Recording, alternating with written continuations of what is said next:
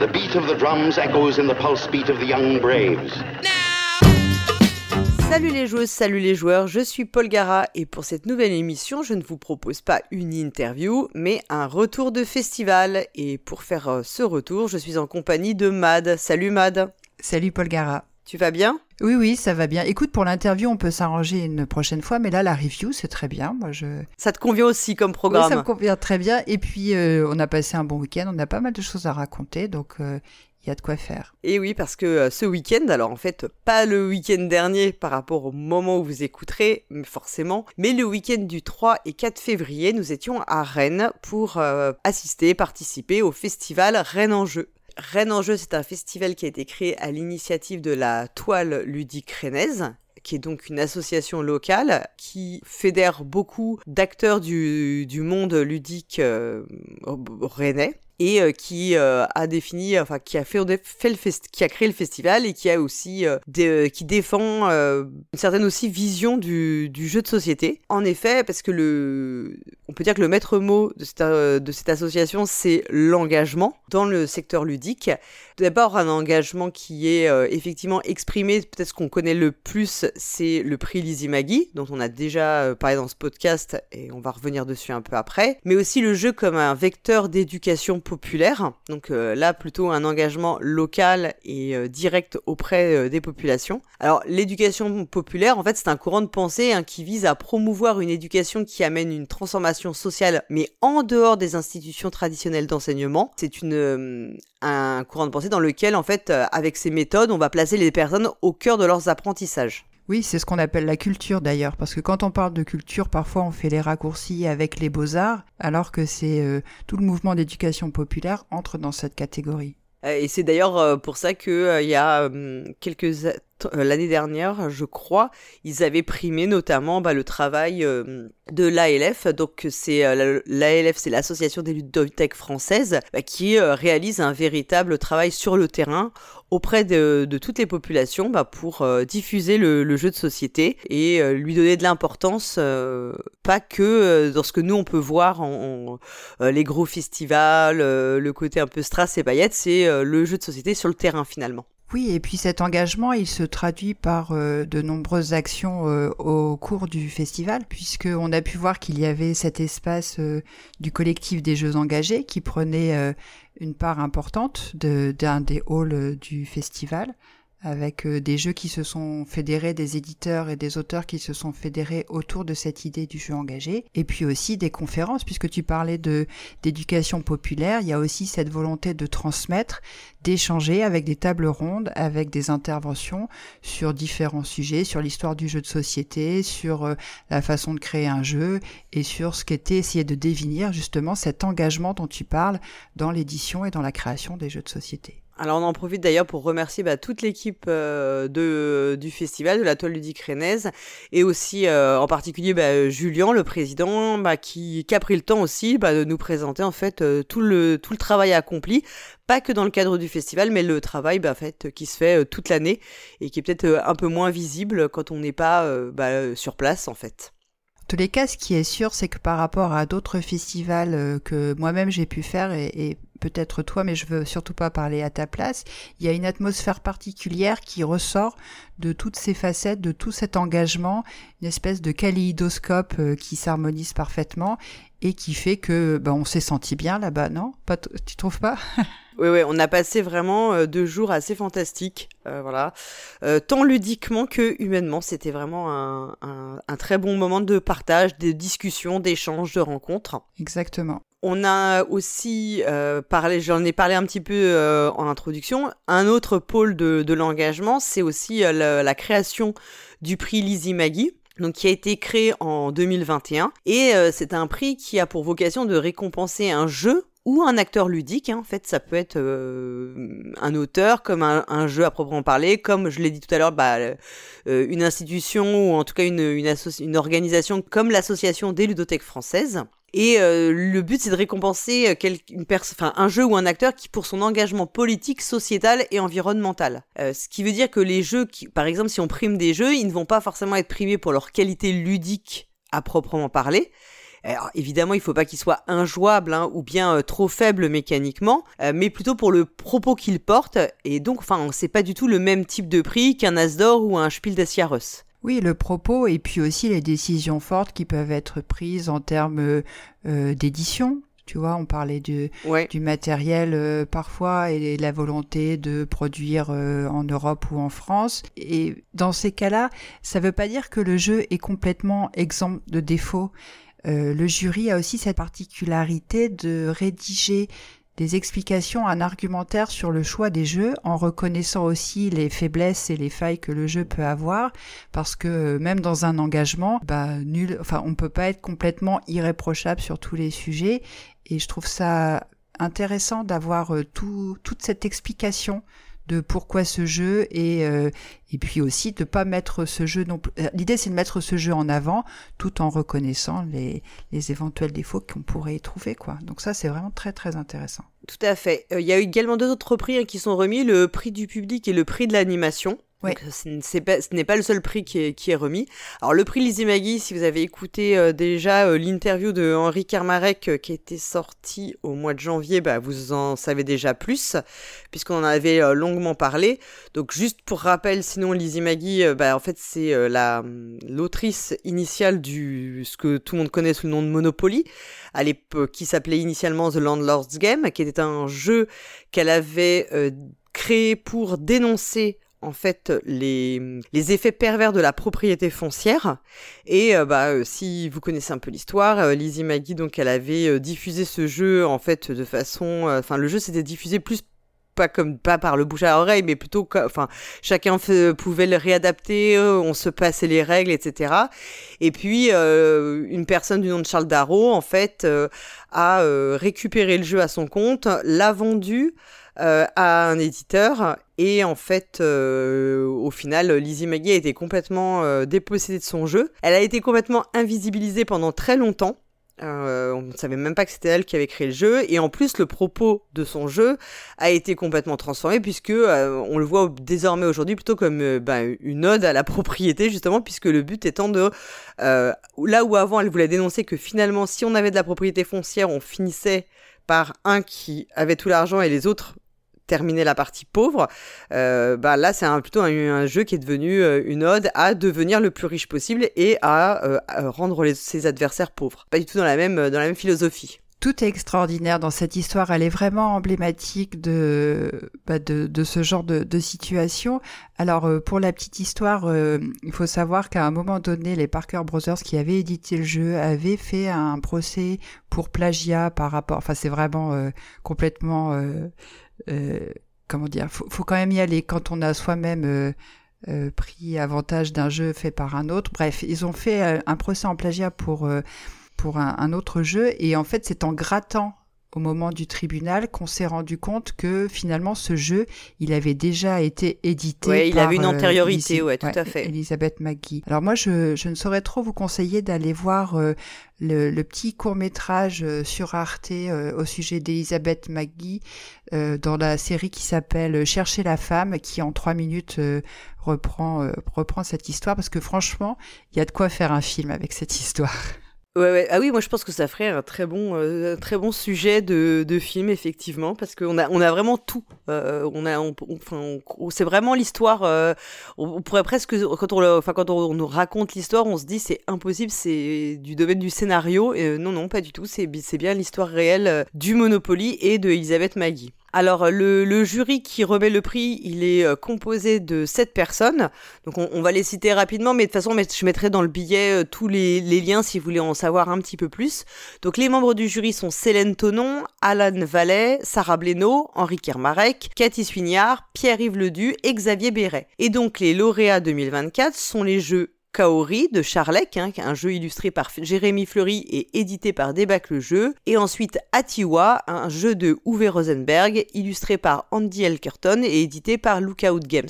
Voilà, si vous voulez avoir les explications de ce que le jury a euh, voulu euh, souligner en, remettant, enfin en sélectionnant ces jeux pour remettre le prix, bah voilà, vous pourrez voir, c'est très bien expliqué sur le site de la toile ludique rennaise. Mais nous n'avons pas fait que des choses sérieuses, bien sûr. Nous avons joué ce qui est encore plus sérieux. on va en faire des petits retours sur les jeux auxquels on a pu jouer sur place. Dans le cadre du festival, parce qu'on a aussi euh, joué euh, le soir avec notre tisane à, euh, dans notre chambre d'hôtel, on l'avoue. Et nos chaussons. Mais on, là, on va parler vraiment des jeux auxquels on a pu jouer dans le cadre du festival. Alors le premier jeu auquel on a joué, c'est un jeu dont moi j'ai déjà parlé parce que j'y avais joué à Vichy en septembre dernier, mais toi tu ne le connaissais pas, c'est Captain Flip. De chez Playpunk, euh, c'est vrai que c'est un jeu dont on entend parler depuis, depuis quelques temps, parce que bah, la maison d'édition a fait un peu parler d'elle, il me semble. Effectivement, puisqu'en fait, euh, un des fondateurs est Thomas Prouveau, euh, l'autre c'est Antoine Boza, euh, bah, que j'avais aussi interviewé. Donc bah, je vous renverrai aussi à l'interview si vous voulez en savoir plus sur la genèse de Playpunk et puis aussi sur, le, sur ce jeu en particulier. Donc Captain Flip, c'est un jeu de pose de tuiles avec la particularité qu'on va piocher des tuiles qui ont qui sont recto verso avec des personnages. Bien sûr, ce n'est pas le même personnage sur les deux, les deux faces de la, de la tuile. Quand on pioche, on ne sait pas ce qu'il y a de l'autre côté. Et si la tuile ne nous convient pas, on peut toujours la retourner euh, pour voir ce qu'on a derrière si c'est mieux. Mais en revanche, une fois qu'on l'aura retourné, on, sera bien obligé de poser la face retournée. Évidemment, on va avoir des personnages de pirates qui vont euh, avoir des effets, des effets immédiats ou de fin de partie et euh, bien sûr certaines tuiles pouvant avoir des effets contradictoires, euh, donc euh, à ne pas poser sur les mêmes lignes ou les mêmes colonnes, etc. etc. Je l'avais déjà dit, c'est un jeu que j'aime beaucoup, que c'est un jeu de Paolo Mori et Remo Conzadori, qui est illustré par Jonathan Oconte. Moi c'est un jeu que j'aime beaucoup parce que je trouve, j'aime beaucoup les twists, le twist de retourner sa tuile, de la petite prise de risque que ça, que ça fait ressentir au moment où on choisit de retourner sa tuile, et il y a quelques pouvoirs vraiment très très forts et bien trouvés. Je trouve que les pouvoirs des tuiles sont bien trouvés. Est-ce que toi ça t'a plu, Mad? Oui, oui, ça flippe et ça twist, si je comprends bien. Moi, ce que j'ai bien aimé, c'est cette notion effectivement de prise de risque, parce que tu sais ce que tu as, tu sais pas ce que tu vas avoir, et ça donne un peu de réflexion quand tu obtiens quelque chose qui finalement était pas si bien que ça sur le positionnement de la tuile par rapport aux autres parce que la partie s'arrête quand on a euh, réalisé trois ou quatre colonnes. J'avoue, j'ai un doute. Je crois que c'est quatre colonnes. C'est quatre colonnes. Et là, dans la partie, moi, j'ai un peu rushé la partie parce que je sentais que euh, ça n'allait pas forcément bien tourner pour moi. Et donc, il y a, voilà, il y a un peu de stratégie euh, que, enfin, que j'ai trouvé qui était effectivement intéressante. Et souvent, on parle, voilà, de jeux familiaux, de jeux experts et tout mm. ça. C'est typiquement un jeu euh, qui peut se jouer euh, euh, avec ses enfants, avec, avec sa famille, mais qui apporte une, un intérêt stratégique, je dirais, qui, est, qui est pas inintéressant. Oui, puis en plus il y a plusieurs grilles hein, dans la boîte, donc il y a des grilles différentes, ça raconte une histoire. moi je trouve que, comme tu le dis, c'est un jeu, parfois quand je dis, bah, moi que j'ai beaucoup aimé le jeu, on me dit même c'est que ça reste familial. Ok, c'est pas un souci que ce soit familial et euh, je trouve que c'est un très bon jeu familial. Donc euh, voilà, si vous connaissez des familles, mieux vaut leur conseiller un très bon jeu familial qu'un moyen jeu familial. Ah, très plaisant, ça m'a ça m'a bien plu. Ensuite, on a joué à Marabunta. C'est un jeu de Rainer Knizia, qui est illustré par Ingrid Deschmidt et qui est édité par Space Cowboys. C'est un jeu exclusivement pour deux joueuses et on peut dire que c'est un mélange de Roll and Write et de I Split You Choose. Ouais, bien vu, c'est exactement ça, ouais. Oui, parce qu'en fait, on va, euh, on va avoir des, comment dire, des fourmilières.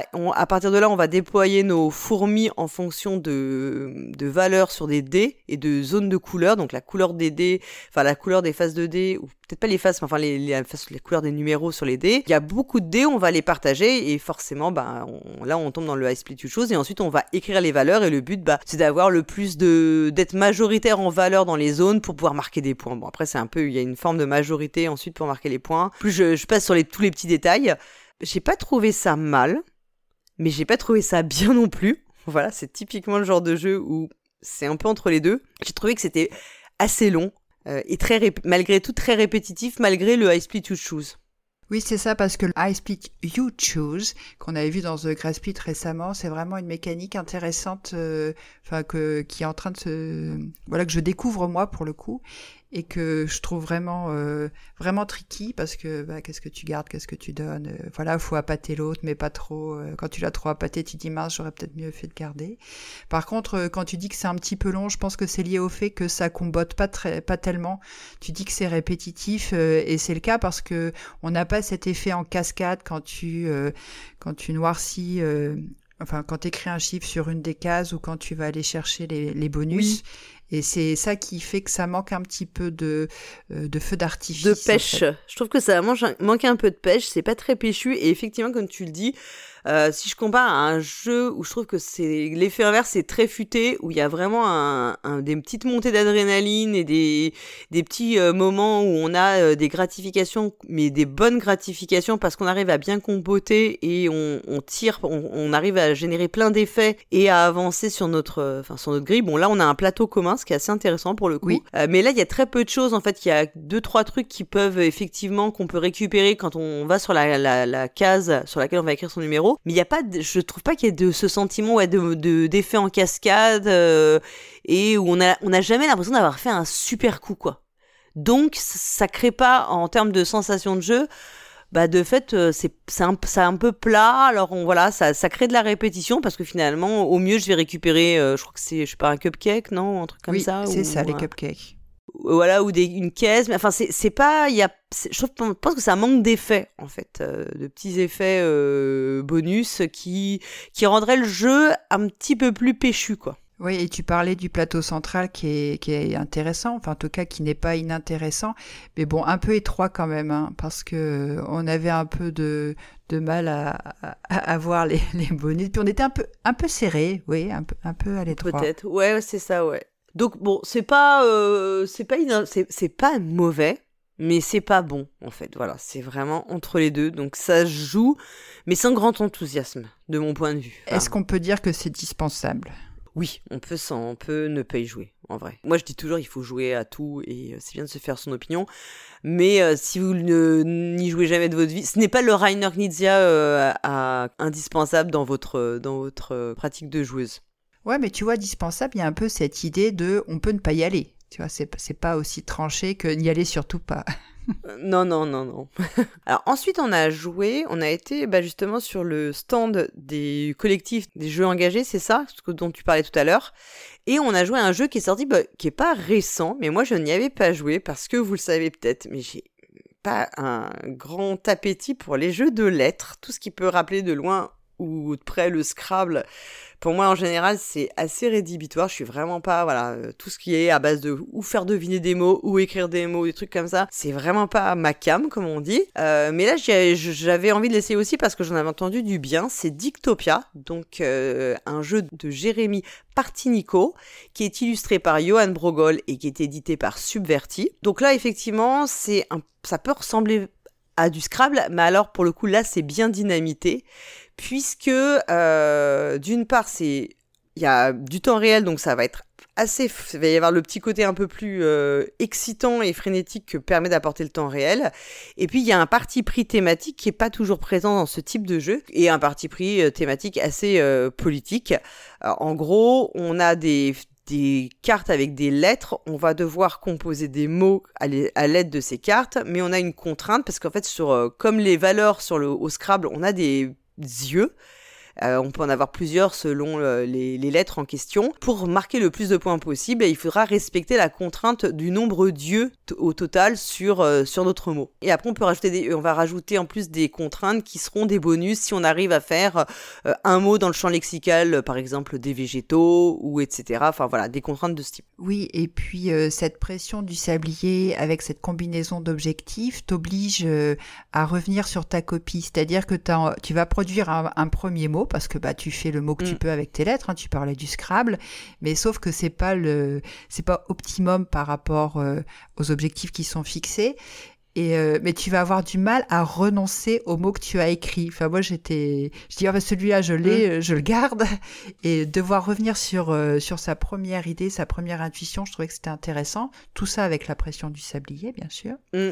Et puis tu disais que mmh. c'était dans la zone euh, des jeux engagés. Alors bien sûr il y a la thématique dont tu as parlé, mais il y a aussi l'idée du matériel parce que le fait de ne pas mettre de sablier dans la boîte, par exemple. Oui, voilà, ça. Nous, on avait un sablier sur la table pour euh, parce que c'était la version festival, mais dans la boîte de jeu, il n'y a pas de sablier. Parce que ça rajoute en coût de production, enfin inutile comme euh, l'expliquait, bah, enfin on a on a rencontré Johan Brogol hein, qui est aussi l'éditeur euh, et qui nous expliquait bah oui c'est pas c'est pas du tout euh, d'un point de vue euh, écologique, coût de production et presque du bon sens et on a tous maintenant de quoi faire des timers hein, avec nos téléphones. Oui et puis si tu veux fabriquer un sablier en France ou en Europe, bah, c'est forcément un coût parce qu'il y a aussi l'idée de produire euh, le plus local possible.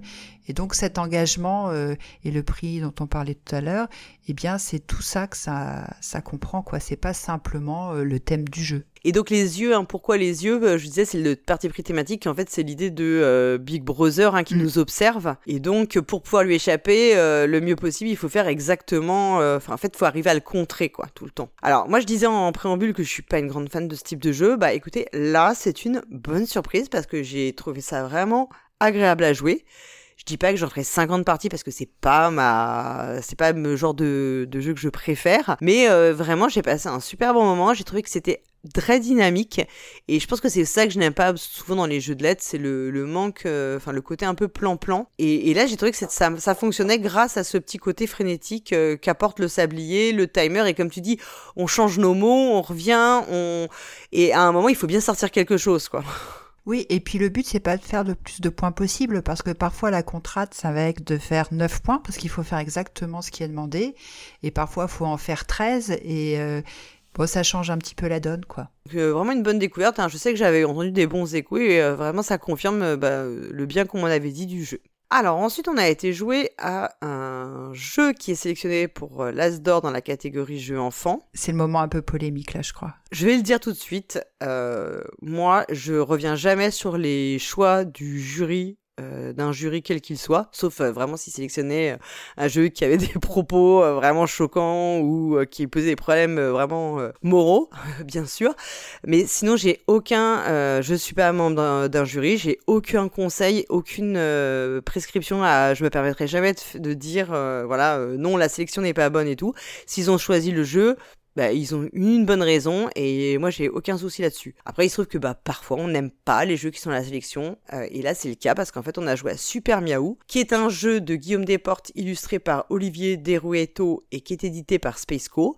Le jeu est présenté comme une initiation au deck building et euh, le problème c'est euh, bah moi je l'ai pas je sais pas si je l'ai pas ressenti tel quel du tout. en vrai j'ai eu l'impression de jouer à un jeu sans aucun choix. En fait, tout le seul il n'y a comme s'il n'y avait qu'un seul choix possible à ton tour de jeu.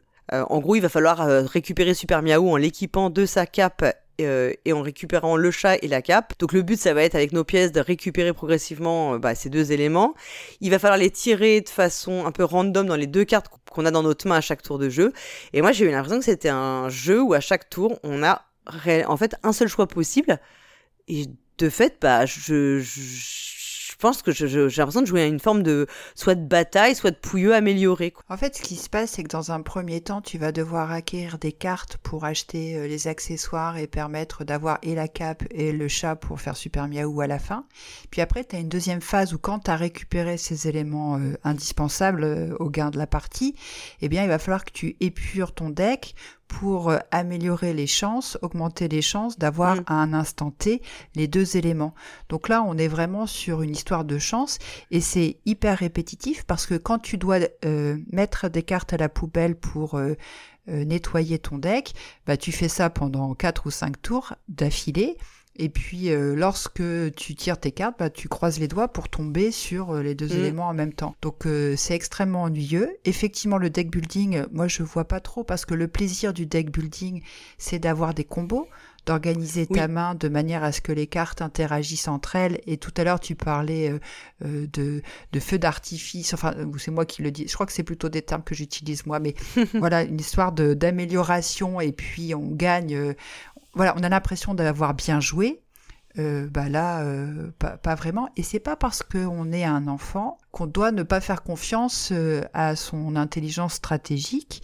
Et puis, est-ce qu'on a vraiment besoin, si à ce moment-là on s'adresse à des enfants très jeunes, bah, de partir sur du deck building aussi jeune? Eh bah c'est exactement ouais ce que je pense. En fait j'y pensé parce que tout le monde me dit oui mais c'est une initiation au deck building. Et ben peut-être qu'en fait quand t'as 4-5 ans t'as pas besoin d'être initié au deck building. Peut-être que c'est juste pas le bon moment pour être initié au deck building. Peut-être que euh, il vaut mieux jouer à autre chose.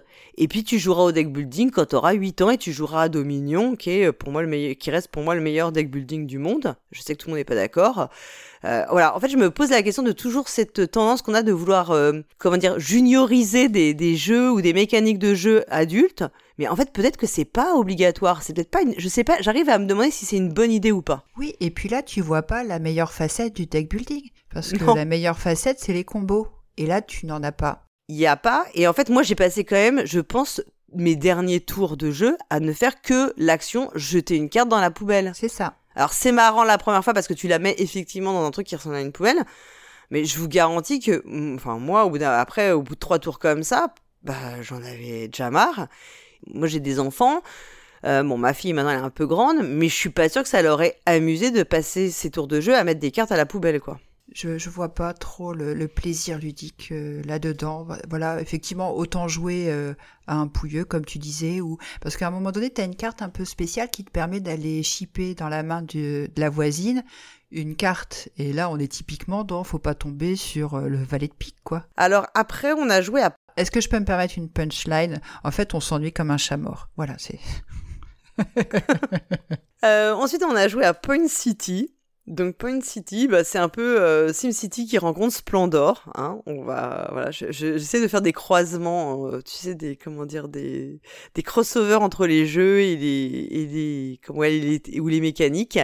Donc c'est un jeu de Molly Johnson, Robert Melvin et Sean Stankiewicz qui est illustré par Dylan Mangini et qui est édité par Flatout Games et c'est Gigami qui a fait la version française. Alors euh, en fait, c'est grosso modo Splendor, sauf que on va, euh, en fait, on a des cartes ressources, un peu comme nos les, jetons de poker dans Splendor, et on a des cartes bâtiments qui, par, pour certaines, nous permettront d'avoir des ressources permanentes, bah, un petit peu comme les cartes qu'on achète dans Splendor. Et puis, quand on construit certains bâtiments spéciaux, on récupère euh, des tuiles qui nous donneront des scorings de fin de partie, euh, par exemple 2 points par euh, ressource énergie, 2 points par euh, ressource argent, etc., etc. Bah en fait c'est un jeu, moi je l'ai acheté, donc j'y avais déjà joué, toi tu le connaissais pas. Bah en fait je, je suis pas sûre que je vais faire un bon achat. C'est pas des, c'est pareil que Marabunda, c'est pas désagréable, mais c'est pas non plus exceptionnel. Euh, ouais je sais pas, c'est, je, je suis pas non plus très convaincu par le jeu. Oui, tu parlais de Splendor, mais il y a un petit goût aussi de salade de points parce que tu as des cartes qui sont recto-verso avec d'un côté les ressources, de l'autre côté les bâtiments à construire. En plus, c'est la même ambiance graphique. Oui, je crois que c'est les mêmes auteurs. Et puis après, euh, euh, je trouve qu'il y a aussi un petit côté Happy City parce que si tu regardes les bâtiments avec les clins d'œil que tu peux avoir, tu as la statue en forme de meeple par exemple, donc tu as l'impression de voilà d'être un peu en terrain connu. Et puis enfin, tu as aussi un côté euh, skijo action, parce que euh, sur la, boîte de skijo, sur Tourner la voie, tu as une grosse euh, étoile multicolore sur en illustration de boîte de jeu, en fait, en, oui, c'est ça, en couverture. Et la carte Joker, c'est rigoureusement la même étoile. Donc en fait, tu as l'impression d'être voilà, en terrain connu. Dans un patchwork de jeux que tu connais déjà. C'est ça. C'est du déjà vu un petit peu euh, sur, en tous les cas, sur l'ambiance graphique. Puis après, dans ce que tu fais, effectivement, on ressent des mêmes, euh, les, mêmes émotions, enfin les mêmes, euh, la même façon de jouer que dans, dans Splendor. La seule originalité, c'est que quand tu, tu dois prendre les cartes par, euh, par lot de deux et elles doivent obligatoirement être adjacentes, ce qui peut te contraindre parce qu'en fait, euh, tu peux pas dire bah je prends tel bâtiment et puis telle ressource. Non, en fait, si le, si tu par exemple tu dois prendre, si t'as, si t'as que deux, ton bâtiment, il n'y a que des bâtiments autour que tu veux absolument et que tu peux pas construire les autres, bah tu pourras pas le prendre, donc il faudra renoncer. C'est peut-être le seul truc un peu différent et un, un peu intéressant du jeu. Euh, mais pour le reste, je trouve que c'est très convenu et puis euh, c'est bon, c'est vraiment aussi un jeu dispensable à me, de mon point de vue, quoi.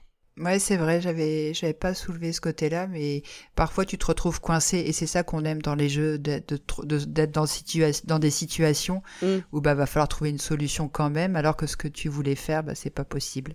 Ensuite, on a joué à euh, Mon Puzzle Aventure Enquête du Dragon, qui lui aussi est sélectionné pour l'Asdor. Euh, moi, j'y avais déjà joué avec ma fille, et toi, tu ne le connaissais pas. Donc, en fait, ça reprend euh, la trame des livres, ma, première, ma première aventure, hein, qui sont des livres dont vous êtes le héros, adaptés pour des enfants des assez jeunes, je pense des 3 ans. sauf que là, la particularité, on va plus être dans la mécanique vraiment du dont vous êtes le héros. En fait, on va avoir d'abord un paysage à construire, donc c'est la partie puzzle. Et puis ensuite, on va prendre la première pièce du puzzle, on va la, qui va nous être indiquée, on la retourne, et là, on a une aventure à vivre au fil des pièces du puzzle. Donc on va observer pour trouver quelle est la prochaine, euh, comment dire, la prochaine pièce à retirer. On la retourne et on continue l'histoire. Et en même temps qu'on fait ça, en fait, on range le puzzle en même temps. Donc c'était un jeu de Antonin Bocara et Romaric Gallonnier qui est illustré par Arnaud Boutle et qui est édité par Gameflow. Et moi, je trouve ça ultra réussi. Moi, j'ai beaucoup aimé. Alors, effectivement, on peut se dire que c'est un jeu de chercher trouve, comme on en a vu beaucoup avec euh, les enfants. Souvent, tu as des livres comme ça, tu en as pléthore. Mais moi, j'ai bien imaginé les interactions que les parents et les enfants peuvent avoir avec ce jeu le moment de construction du puzzle qui se peut se faire euh, tout seul ou à deux, le moment de, euh, de lecture partagée, de on cherche ensemble, on, le premier qui trouve, euh, et puis le retournement des tuiles avec ah bah si tu es tel personnage il se passe ça, si tu l'es pas il se passe ça. Ouais parce qu'il y a trois aventures possibles comme dans les livres hein, avec les trois mêmes personnages des livres, donc en plus les enfants retrouvent un univers visuel et des personnages qu'ils connaissent déjà. Ouais et à la fin bah tu ranges le puzzle et et ça, on va pas se mentir, c'est quand même cool. quand à la fin du jeu, le jeu est déjà rangé, surtout quand il s'agit d'un jeu enfant, et surtout quand il s'agit d'un jeu que les enfants vont faire après seuls. Euh, euh, probablement. Enfin, je vais pas dire que tous les enfants vont rejouer, mais oui, voilà, s'ils savent lire, ils peuvent le refaire tout seuls euh, et ils vont même y être incités puisqu'il y a plusieurs personnages, donc ils vont avoir envie de faire euh, les différentes aventures, quoi. Oui, et puis ça m'a fait penser un petit peu, tu sais, à la série des livres de Macaca Édition. Il y a des livres, des bandes dessinées comme ça pour enfants plus âgés. Où moi, j'aime beaucoup celui qui s'appelle Hocus Pocus, où tu vas choisir un personnage en début d'aventure et en fonction du personnage que tu auras choisi, l'aventure sera un petit peu différente.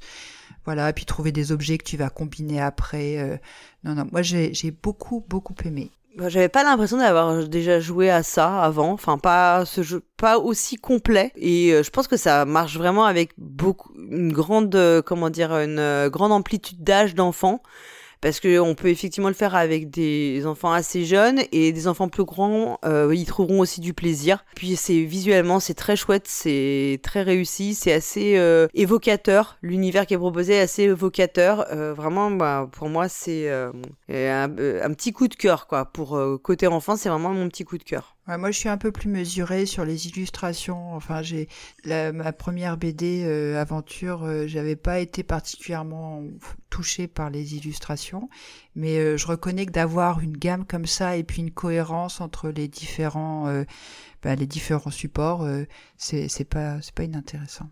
Alors ensuite, on est allé jouer un. Ça, c'était le lendemain parce que c'était euh, après notre notre partie de alter de en, pyjama, euh, tisane. chaussons le soir. On a été le dimanche matin, on a été jouer un jeu auquel j'avais également déjà joué, mais auquel je voulais vraiment rejouer. C'est un peu Paul Gara qui emmène Mad en festival et qui l'a fait jouer à des jeux qu'elle connaît déjà, quoi. Non, mais c'était comme, c'est comme ça, hein, c'est pas. Mais je t'avais dit, j'aimerais vraiment y rejouer, donc ça tombait bien. Et c'est un jeu que lequel j'avais joué à Octogone avec Dani, à qui on fait un petit euh, big up, euh, et que j'avais pas trop aimé. C'était Heredity. Donc, on le rappelle, hein, c'est un jeu narratif qui se déroule dans un univers euh, post-apo, un jeu de Jérôme Kans et Laurent Cobel, qui est illustré par Florian de Gézincourt, Aurélien Delozin et Tania Sanchez, et qui est édité par Daruka. Moi, je, je te l'avais dit. Ce que j'avais moins aimé la première fois, c'est que bon, il y avait beaucoup de micro-manipulations et euh, je trouvais le jeu assez punitif. Et puis, il y avait le problème pour moi de la ligne de temps qui, euh, parce qu'en fait, on a des cartes événements. Enfin, c'est un jeu narratif, hein, donc vous voyez à peu près. On va voir le jeu va jouer contre nous. À un moment, on va faire nos actions. On doit, on a une mission à faire, des choses à trouver, etc. Voilà, on a, on apprend de plus en plus de choses. On retourne des cartes. Euh, enfin, voilà, on avance. Ça, ressemble un peu à Septième Continent, en gros très vite fait. Et puis, euh, selon ce qui va nous arriver, on a des, cartes d'événements qu'on va mettre dans la ligne de temps. Ça veut dire qu'on va les piocher à un moment, donc on, a une indication sur ce qui potentiellement va nous arriver, mais ça ne tombe pas sur la gueule tout de suite, ce qui est pas mal. Sauf qu'à un moment, on va devoir résoudre, quand on aura fait toutes nos actions, toutes les joueurs auront fait leur action, bah, on devra résoudre les événements. Et ce que j'avais vraiment trouvé euh, un peu chiant dans la première partie, c'est qu'on avait beaucoup d'événements qui avaient été sortis, peu résolus, et du coup, on allait très vite à faire nos actions et en fait, on, devait euh, résoudre tous les événements les uns après les autres. C'était un peu scripté. Et moi, ça m'avait euh, un peu euh, bah, sorti de l'immersion. Et j'avoue que sur cette deuxième partie, j'ai beaucoup plus apprécié le jeu. Il y a toujours des micro-manipulations, mais euh, le côté ligne de temps a été bien moins euh, désagréable que dans ma première partie. Donc je pense que comme quoi il y a vraiment un effet de euh, voilà de comment comment ça comment ça s'articule, comment ta partie à toi s'articule. Et c'est vraiment le genre de jeu où je me dis bah effectivement selon qui va jouer, le- les circonstances, les choix qui sont faits, ça peut changer du tout au tout. Le jeu garde quand même des défauts, voilà, de jeu narratif, c'est-à-dire euh, quelque chose de scripté qui coupe l'immersion, les micro-manipulations, etc. Mais c'était quand même beaucoup plus agréable que, euh, que ma première partie. Oui, il y a sans doute dû y avoir un équilibre entre le temps de jeu de nos personnages et le temps de, de résolution des événements. Effectivement, peut-être Oui, que. ouais.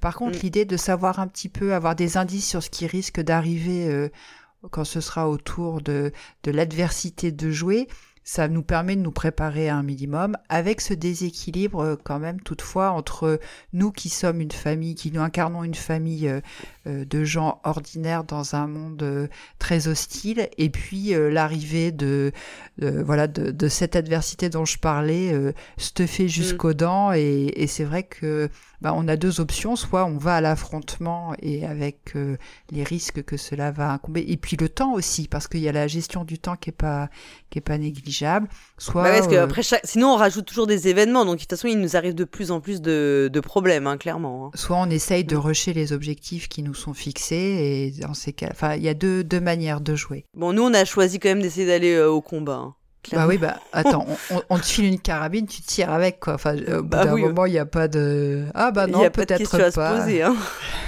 Mais moi, j'ai bien aimé. hein. J'ai envie de creuser un peu. Ça, ça, ça m'intéresse, ça, ça m'intrigue. Donc moi, très contente d'y avoir rejoué et de finir sur une note plus positive sur le jeu. Euh, parce que je pense qu'il y a, quand même beaucoup d'efforts, euh, ouais, il y a quand même ga- les événements, le fait qu'effectivement t'aies ce, ce temps de gestion, enfin, cette, euh, comment dire, ce délai dans le temps entre le moment où l'événement arrive et le moment où il va vraiment tomber sur le coin de la, gueule. Ça, je trouve ça intéressant. Il y a des idées.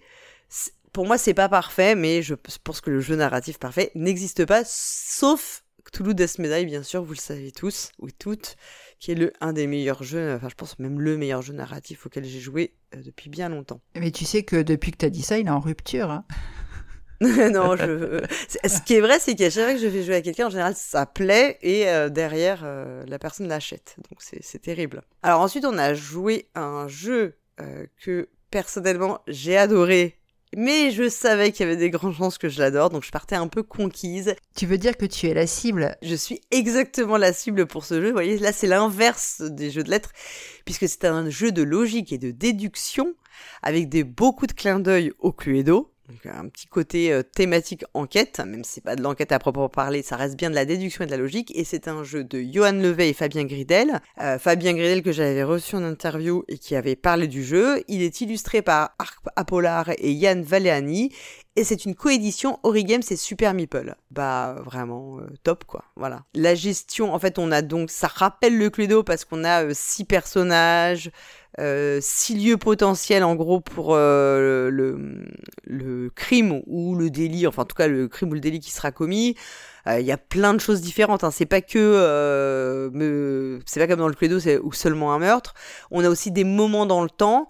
Et en fait, la logique va, elle va se faire sur notamment les déplacements des, des, des suspects dans le cadre donc dans cette boîte, ça se passe dans à l'Opéra de Paris. Euh, et donc on va avoir un système assez malin qui permet que lorsqu'on récupère une la carte avec une, des informations, il y a une information qui est publique, donc on va la donner, elle est pour toutes les joueuses autour de la table, mais la joueuse active a un bonus puisqu'elle a une information privée ou si elle n'en a pas, elle va rejouer. Et ce qui évite l'abominable downtime qu'on n'aime pas dans les jeux de logique et de déduction parce que bah, parfois, le, quand l'autre doit tirer tous euh, les enseignements des informations qu'il a eues et qu'on ne fait rien, et ben euh, on s'ennuie, puis parfois on perd le fil de nos réflexions. Euh, vraiment, bah moi j'ai adoré, vraiment clairement. Le côté Cluedo avec les déplacements d'une salle à une autre, euh, tu vois, tu retrouves un petit peu cette ambiance-là. Alors moi aussi j'ai beaucoup aimé. Bon, j'étais un petit peu frustrée parce que j'ai pas réussi à aller au bout de ma de ma logique et j'ai pas trouvé, t'as été plus rapide que moi pour trouver euh, qui avait fait le coup et dans quel euh, lieu ça s'était passé. Mais en tous les cas, ça a clairement un goût de. Euh, et puis les deux dimensions là qui se croisent de l'espace et du temps, c'est vraiment une idée, enfin une idée, une excellente idée. Et, et c'est moins abstrait pour ceux pour qui ce serait euh, moins abordable si c'était euh, voilà que qu'un Turing Machine par exemple parce que bah, il y a des personnages euh, comme tu le disais on est dans un terrain connu on est dans cette ambiance. Et je pense que c'est pas un hasard que ce soit celui-là qui soit sorti le premier parce que bah, ça va jouer sur nos représentations et puis euh, euh, sur nos connaissances parce que il y a deux boîtes qui, sont prévues me semble-t-il. Une qui va se passer en Amérique du Sud enfin chez les Incas ou chez les Mayas l'animateur euh, qui nous a expliqué le jeu savait plus trop. Donc on va avoir chronologique Cusco 1450 et l'autre boîte sera chronologique Babylone 2500 donc là on sera plutôt science-fiction. Et donc commencer par celui à l'opéra ça fait enfin ça paraît logique quoi comme ça on est déjà Mais oui, sur- parce qu'il y a vraiment le clin d'œil, en fait. C'est, en fait, c'est le Cluedo en, en, en, en intelligent. Voilà. Parce que le, le Cluedo de base, le seul souci du jeu, c'est qu'au final, bon, bah, je vois des cartes, je raye, je vois des cartes, je raye, et il y a, pas, il y a moins d'aspect, il y a très peu d'aspect déduction. À la limite, il y a un petit aspect bluff, mais c'est tout. Si, t'as un peu de déduction quand euh, c'est l'autre qui pose la question à une autre joueuse et tu peux essayer de tirer quelques fils légers hein, sur ce qui a été demandé et sur la réaction des uns et des autres. Mais c'est tout quoi. Donc voilà, enfin vraiment moi je suis très très euh, contente d'y avoir joué, c'est ça m'a énormément plu. Si vous aimez les jeux de déduction, si vous aimez l'ambiance euh, année folle, euh, si vous avez quand même le Cluedo comme Madeleine de Proust, je pense que ce jeu est fait pour vous. bah, essayez-le avant, hein, n'achetez pas les choses les yeux fermés, ne faites pas comme moi, c'est très mauvais très mauvais pli que j'ai, mais vraiment et puis en plus ils ont fait, ils ont eu l'intelligence de faire une enquête de démo pour les festivals, ce qui est très bien parce que ça évite de, de, de spoiler bah, le, le, le contenu, parce qu'en plus il y a plein de petites boîtes avec des difficultés croissantes, donc euh, vraiment il y a, il y, a, il y a vraiment de quoi faire dans la boîte. quoi. Et enfin on va parler de notre dernier jeu, auquel on a joué deux fois. Et, et ouais, l'apothéose, l'apothéose. On voulait jouer à Edge of Rome, Oui. et puis on a la personne qui, qui était sur le stand bah, était tout seul à faire plus se gérer plusieurs tables, et il avait pas l'air ultra motivé pour nous faire jouer. Il était très occupé. Et puis comme euh, à la lecture directe, ça, me- on- ça nous a finalement ça nous a un peu refroidi. Par hasard, on a été joué à Faux Raccord. Donc Faux Raccord, c'est un jeu à communication limitée dans lequel on va devoir en fait, on a des cartes qui ont des numéros. Il va falloir classer les cartes dans l'ordre croissant. Bien sûr, on ne sait pas euh, les quand on les pose, on les pose a priori plutôt face cachée, sauf pouvoir. Euh, en gros, on est les monteurs d'un film et on doit arriver à se concerter pour, euh, enfin, sans se parler, pour mettre les cartes, euh, euh, cartes dans l'ordre croissant pour euh, bah, refaire notre film comme, comme il doit être selon le, le montage, le montage définitif. Évidemment, il y a des cartes qu'on va pouvoir aussi défausser pour aller consulter les cartes qui ont été posées. On va pouvoir aussi jouer. Toutes les cartes ont des pouvoirs, donc on peut aussi décider de ne pas mettre la carte dans le film pour la jouer pour son pouvoir, ce qui va nous permettre de changer des choses, poser des cartes face visible, etc. Euh, c'est un jeu de Alban Alno, Rudy Ardouin, Julien Griffon et Xavier Violo. Il est illustré par Nikita Daguerre et il est édité par Entre deux chaises. En fait, c'est une auto-édition. C'est un jeu à communication limitée très classique mécaniquement.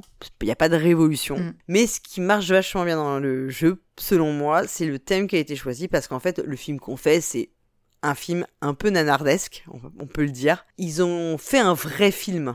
Et ça, c'est un peu fou quand même. Ben voilà, le côté décalé est complètement assumé et donc ils ont filmé des scènes parce que ce sont des scènes qu'on va remettre en ordre. Euh, et lorsqu'on a terminé notre euh, montage et quand celui-ci est réussi, ce qui n'a pas été notre cas malheureusement, eh bien on peut aller sur leur site internet et puis cocher les cartes qui constituent notre film euh, final. Et là, on a la bande-annonce. J'en j'en rigole encore. On a la bande-annonce du film qu'on a monté, euh, qui défile sous nos yeux et et bah tu vois bien, euh, enfin le côté précaire. euh, Enfin moi, j'avoue que l'autodérision et le précaire, ça marche très bien sur moi, complètement assumé et euh, bah plus gros fou rire euh, du festival, je pense. Hein.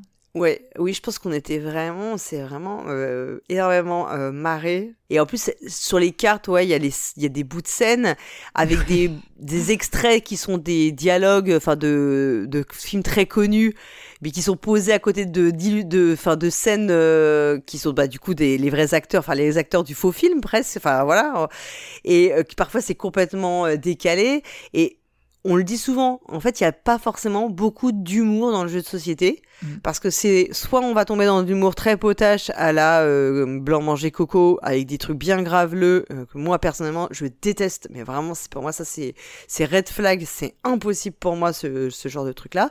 Ou alors on va avoir des jeux qui peuvent devenir drôles, mais pas parce que le jeu est intrinsèquement drôle, parce que ça va être les joueurs et joueuses autour de la table qui vont le rendre drôle. Bah, typiquement, je sais pas, euh, fun fact, en soi le jeu est pas drôle, mais selon les questions, selon le groupe de personnes autour de la table, on va pouvoir, on va rigoler, mais ça tient en fait à ce que nous on met dedans. Et là, c'est juste, enfin, vraiment, c'est décalé, c'est plein d'humour, c'est drôle sans être euh, vulgaire ni potache. Euh, bah, moi, j'ai trouvé ça vraiment euh, super cool, quoi. Oui, puis c'est complètement assumé, c'est ça qui est chouette, parce qu'on est sur le précaire, mais on l'assume et ça fait partie de, de, intrinsèquement du jeu. La boîte, c'est en fait une espèce de euh, affiche de film sur une cassette VHS euh, un peu trop abîmée. Euh. Bon, voilà. Et puis, il me semble que j'ai cru reconnaître dans les personnages l'auteur, ou enfin, je pense que c'est tous les gens que tu as cités tout à l'heure. Je me demande s'ils sont pas quelque part dans, dans le film proprement dit. On a compris, ouais, ils ont tous mis la main à la pâte, et je pense qu'ils se sont vraiment bien marrés quand ils ont fait le, le, tournage. Enfin, les, les scènes, ça devait être ça devait être assez marrant et ça se ressent. En fait, je pense que leur enthousiasme et leur et, le plaisir qu'ils ont eu à le faire se ressent vachement dans le jeu, qui mécaniquement, je dis, est assez classique. Hein. Il y a pas, c'est pas révolutionnaire.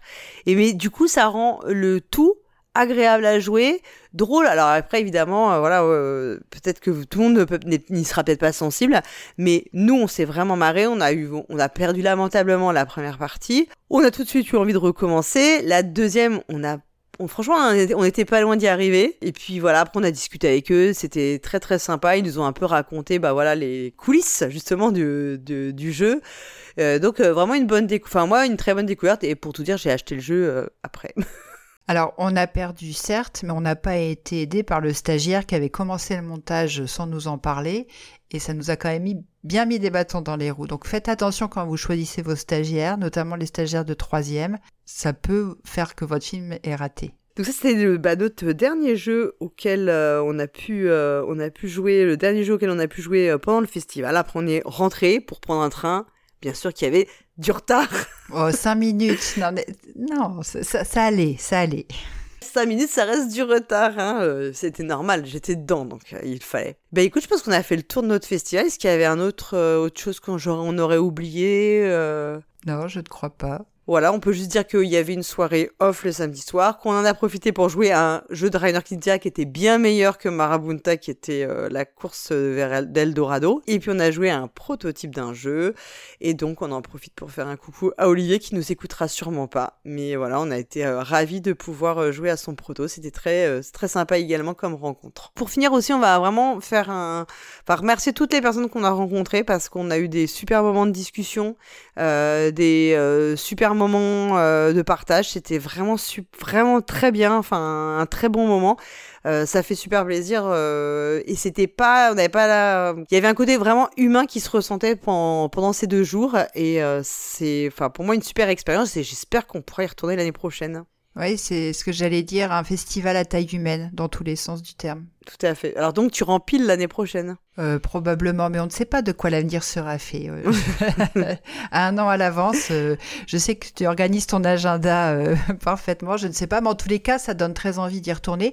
Et puis la ville de Rennes, on a bien apprécié notre séjour à Rennes, même si on est resté beaucoup à jouer. Oui, très très agréable week-end. Et puis ouais. Et puis merci pour le pour le partage, c'était c'était chouette. Non, c'était c'était super. Bah écoute, Matt, je te remercie beaucoup. Avec plaisir.